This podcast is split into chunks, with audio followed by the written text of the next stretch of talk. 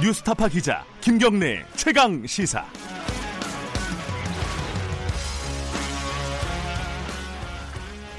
김경래 최강 시사 2부 시작하겠습니다. 2월 국회가 올 수업 됐습니다. 아, 조혜주 중앙선관위원이 임명이 되면서 자유한국당이 단식 농성에 들어갔고요. 아, 그리고 2월 국회를 전면 보이콧을 선언을 했는데 이 지금 꽉 막힌 전국을 어, 여당 더불어민주당은 어떻게 풀어나갈지 고민이 될 겁니다. 더불어민주당 강병원 원내 대변인 연결해서 얘기 나눠보겠습니다. 안녕하세요. 예, 강병원입니다. 네. 어, 지금 자유한국당에서 릴레이 단식 하고 있잖아요. 네, 그렇습니다. 아, 물론 단식이라는 거에 대해서는 좀 논란이 있지만은 어쨌든 여당 지금 입장은 어떻습니까? 어, 자유한국당과 좀 나경원 원내대표가 네. 좀 이렇게 이런 정쟁을 위한 정치를 멈추고 국회가 할 일이 많습니다. 이렇게 민생 평화를 위한 2월 임시회 전면 복귀해야 한다고 생각합니다. 저는 이렇게 자유한국당을 보면 너무 안타까운 게요. 뭐 민주당이 방탄국회를 한다고 비난을 합니다. 근데 정작 자유한국당은 법이 정한 2월 임시회를 보이콧을 하고 있습니다. 이 경제 파탄이라고 또 비난하지 않습니까? 그러면서 민생 경제를 살리고 혁신 성장의 기반이 될 공정경제법 처리하자고 하니까 아무런 입장도 내놓지 않고 오히려 발목을 잡습니다. 민생 파탄이라 그러면서 우리 의료인들의 안전한 진료 환경을 만들 임세원법, 체계 성폭력 근절 대책 등 이런 현안에 대해서는 또 외면해 버립니다. 음. 안보 유의라고 얘기하면서 일본을 외통수로 몰지 말라면서 오히려 아베 정권을 감싸는 듯한 말을 합니다. 네. 국가와 국민, 네. 인생, 안보가 걱정이라면 국회의원은 정당은 국회에서 자기 일을 해야 됩니다. 자기 목소리를 국회에서 높일 때 그 야당의 그 우국 충정은 저는 실현될 수 있다고 봅니다. 빨리 국회로 돌아오시길 바랍니다. 빨리 국회로 돌아와라 이런 말씀이신데요. 네 어제 저희가 그 최강 시사에서 자유한국당의 정유섭 원내부대표랑 인터뷰를 했었거든요. 네. 근데 좀 섭섭한 게 많으신 것 같더라고요. 뭐냐면은 이게 뭐는 표현에 좀 문제는 있었지만 어쨌든 단신 농석을 하고 있는데 어, 여당에서도 이런 부분들을 좀 희화하고 그뭐 언론에서도 이게 뭐 민주노총 조합원 기자들이 희화했다 뭐 이런 식으로 좀 섭섭하다고 계속 말씀을 하셨어요. 이게 좀 대화의 의지가 여당이 없는 거 아니냐 뭐 이런 얘기를 하던데 이 부분 어떻게 생각하세요? 어 저는 네. 이게 뭐 저희 여당이 희화하는 게 아니고요. 네. 아니 그 나경원 원내대표가 지침을 그렇게 준 거 아닙니까? 다섯 시간 반씩 이렇게 조를 짜가지고 네. 단식 농성에 참여하라고. 네. 근데 우리 5 천만 국민 모두가 평생 하고 있는 단식입니다. 그 방식. 알겠습니다. 그렇지 않습니까? 저는 네. 또 민주노총 조합원들 얘기를 하는데요. 네. 이게 전형적인 가짜 뉴스입니다. 음. 왜 그러면요.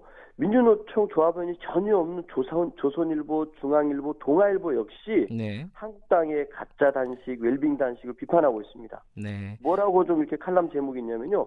자폭 투쟁 벌이는 한국당. 음. 단식 자유한국당의 고질적인 무개념이다. 네. 5시간 30분 밥 안 먹는 얼치기 단식이다. 네. 이거는 국민들 모두가 조롱하는 방식입니다. 빨리 이런 내용이 안 되기 때문에 이런 얼, 얼토당토하는 형식이 나온 것이거든요. 빨리 접고 국회로 오는 것만이 국민의 비난을 거두는 길입니다. 이 자유한국당 그 릴레이 단식과 관련해서는 좀 논란이 있는 건 사실이지만은 근데 조혜주 위원 그 임명 과정도 어, 좀 석연찮은 부분이 아직까지 좀 남아 있어요. 예를 들어서 그 민병도 의원이 어, 조혜주 위원을 특보로 임명한 적이 없다 이렇게 얘기를 했는데 이거는 어떤 근거가 있는 게 아니라 본인의 기억이잖아요. 어, 그 기억이 아니고요. 네. 그 이 조혜주 후보자의 그 건에 대해서 문제가 됐을 때, 네.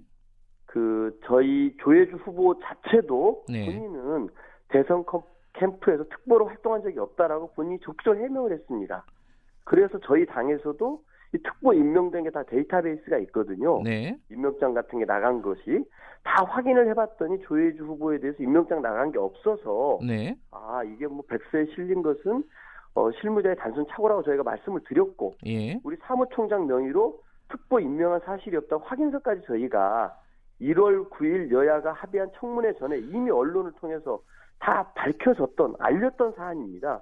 또 뒤늦게 여야가 합의한 청문회 당일날 1월 9일날 아침에 한국당에서 보이콧을 선언해버린 것이거든요. 네. 저는 그 민병두 총괄 특보단장이 얘기한 것도 예. 이 특보 임명했다라는 기록이 없기 때문에 예. 임명한 적이 없고 본 적도 없다고 말을 한 것입니다. 근데 그 부분이 사실 어, 많은 사람들이 좀 납득이 안 간다라고 얘기하는 사람들이 있어요. 그러니까 그런데 왜 그 백서에 이름이 올라갔느냐? 그게 확인이 전혀 안 되느냐 도대체 절차적으로 이 부분은 어떻게 봐야 돼요? 그래서 저희 당이 그런 네. 부분들에 관해서 해명을 한 것입니다. 예. 이 실무자의 단순 착오다. 왜냐하면 선거 때 되면은 엄청나게 많은 뭐 위임장 남발한다고 할 정도로 네.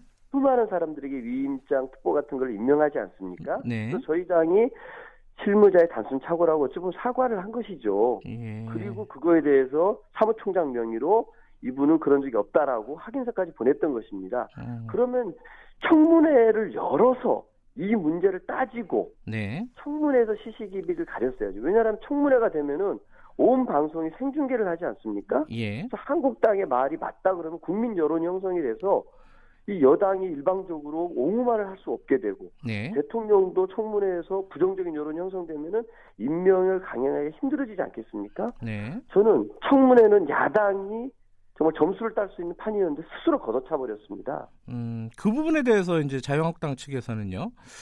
어, 민주당이 증인 채택을 원하는 대로 안 해줬다. 그리고 협상도 어, 성의껏 안 했다. 이렇게 지금 주장을 하고 있거든요. 예, 그 작년 12월 21일에 청와대가 조혜주 인사청문 요청안을 국회에 제출을 했고요. 네. 1월 9일이 여야 합의로 인사청문회를 개최하기로 했는데 한국당이 파행을 시켜버려서 보이콧을 했습니다. 예. 그리고 1월 14일에 청문회가 다시 재송부를 해서 19일까지 해달라고 합니다. 법정 시한이 1월 예. 19일이었기 때문에요. 근데 그 이후에 법정 시한이 지났음에도 불구하고 네. 여야 간의 협상을 좀 더 해보자라고 얘기를 합니다. 네. 그런데 이 자유한국당이 끊임없이 요구했던 이 청문회 증인은 청와대 인사수석이었습니다. 예, 그랬죠. 인사수석을 불러달라고 했죠. 예. 예, 이 조혜주 선관위원 후보자에 대한 청문회가 아니라 네. 청와대 청문회로 변질시켜버린 겁니다. 네. 요즘 한국당의 이 행태를 보면은요 무슨 일이 생길 때마다 청와대를 걸고 넘어집니다. 음. 손혜원 의원 문제가 있으니까 김정주 김정숙 여사랑 연결시켜 가지고 초권력형 비리라고 얘기를 하고 네. 김태우 비리 수사관 건데도 보면은 조국하고 임종숙 비서실장 청- 국회로 부르지 않으면 모든 걸 할 수 없다고 해서 국회 보이콧하지 않았습니까? 예. 저는 너무 과하게 욕심을 부리고 있고 정쟁만을 하려다 보니까 이 한국당이 큰 패착을 준 것이 아닌가라고 생각을 하고 이 패착을 만에 회복할 생각을 해야 되는데 여전히 여기에서 벗어나지 못하고 국민의 조롱이 되고 있는 릴레이 단식 이런 걸로 이어가고 있고 심지어는 국회 보이콧까지 선언한 것이 아닌가 너무 안타깝고 참, 예. 참 안타깝습니다. 그 이거는 좀 여쭤봐야 될 것 같은데요. 이 역지사지라는 말이 있잖아요. 예를 들어서 이 거꾸로 입장을 바꿔놓고 생각해서 자유한국당이 여당이고 이렇게 뭐 백- 선거 백서에 어, 누군가 이름이 올라가 있는데 선거 특보로 올라가 있는데 그 사람을 어, 선관위원으로 임명을 했다. 그럼 민주당 입장에서도 이렇게 전면적으로 투쟁에 나서지 않겠냐? 이런 말을 할 수 있는 거 아닙니까? 그, 그 임명 전의 과정을 봐야죠. 네, 저희는 그런 문제가 있었다면 청문회를 네. 적극적으로 활용할 겁니다. 음, 5천만 국민이 바라보는 청문회 생중계가 되고 있습니다. 네. 그러면서 백서에 이렇게 있다. 네, 그리고 이 사람 같은 경우 이러이런 경력이 있다. 네, 적극적으로 청문회를 활용해서 네, 자기 당이 원하는 얘기를 해야죠. 네, 근데 그런 기회를 다 걷어차버리고 나서 네, 법정 기한이 다 지나버렸어요. 근데 뒤늦게 와가지고 이제 뭐 임명을 철회하자고 얘기하는데 이미 대통령께서 어, 법에 정한 절차에 따라서 국회가 아무 역할도 못했기 때문에 네, 선관위의 공백을 미룰 수 없고 예, 법에 따른 절차에 따라서 임명을 한 것입니다. 네, 이제 와서 이거를 철회하라고 하는 것은 음, 뭐 어린 아이들 같은 정말 투정이라고. 이게 조금 더 기다려줬으면 어떻겠느냐, 뭐 이렇게 이제 야당은 주장할 수 있을 것 같아요.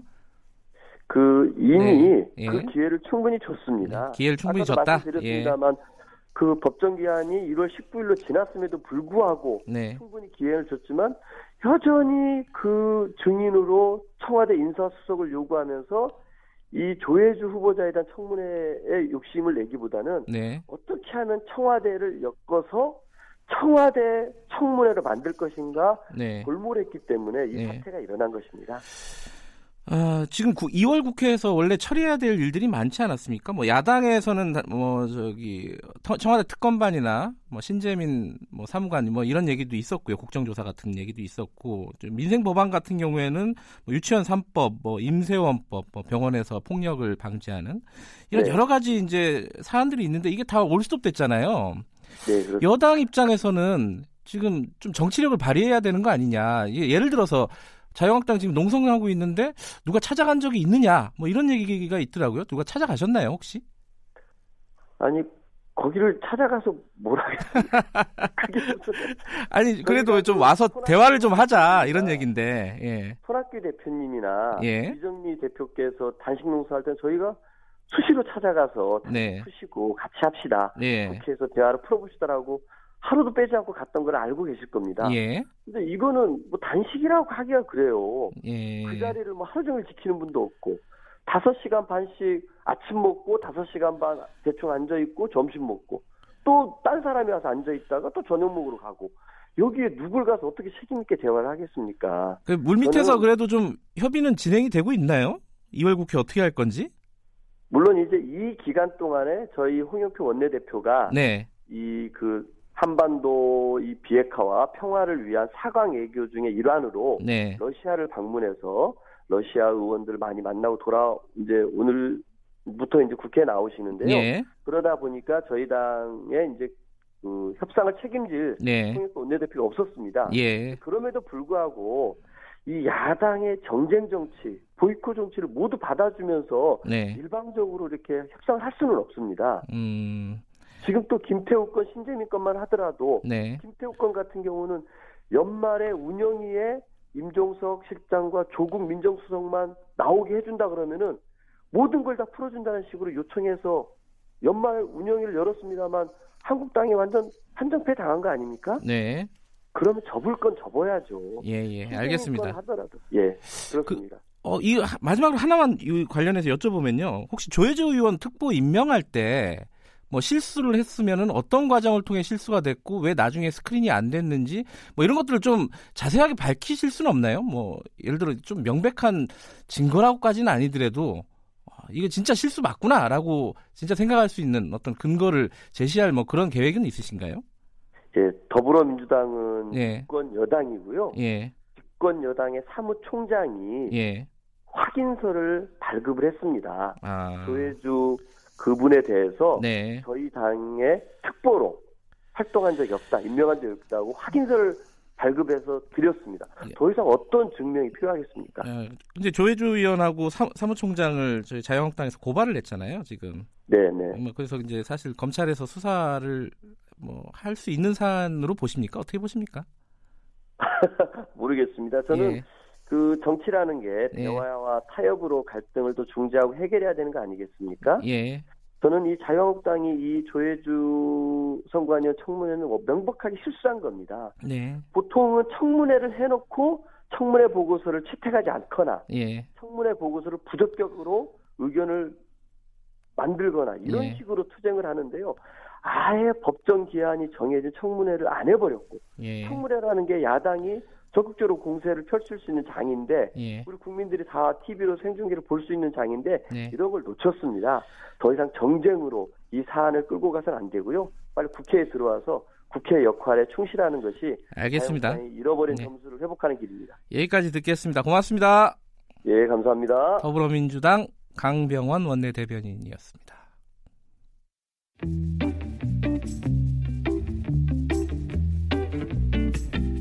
여러분께서는 지금 뉴스타파 김경래 기자가 진행하는 KBS 일라디오 김경래의 최강 시사를 듣고 계십니다.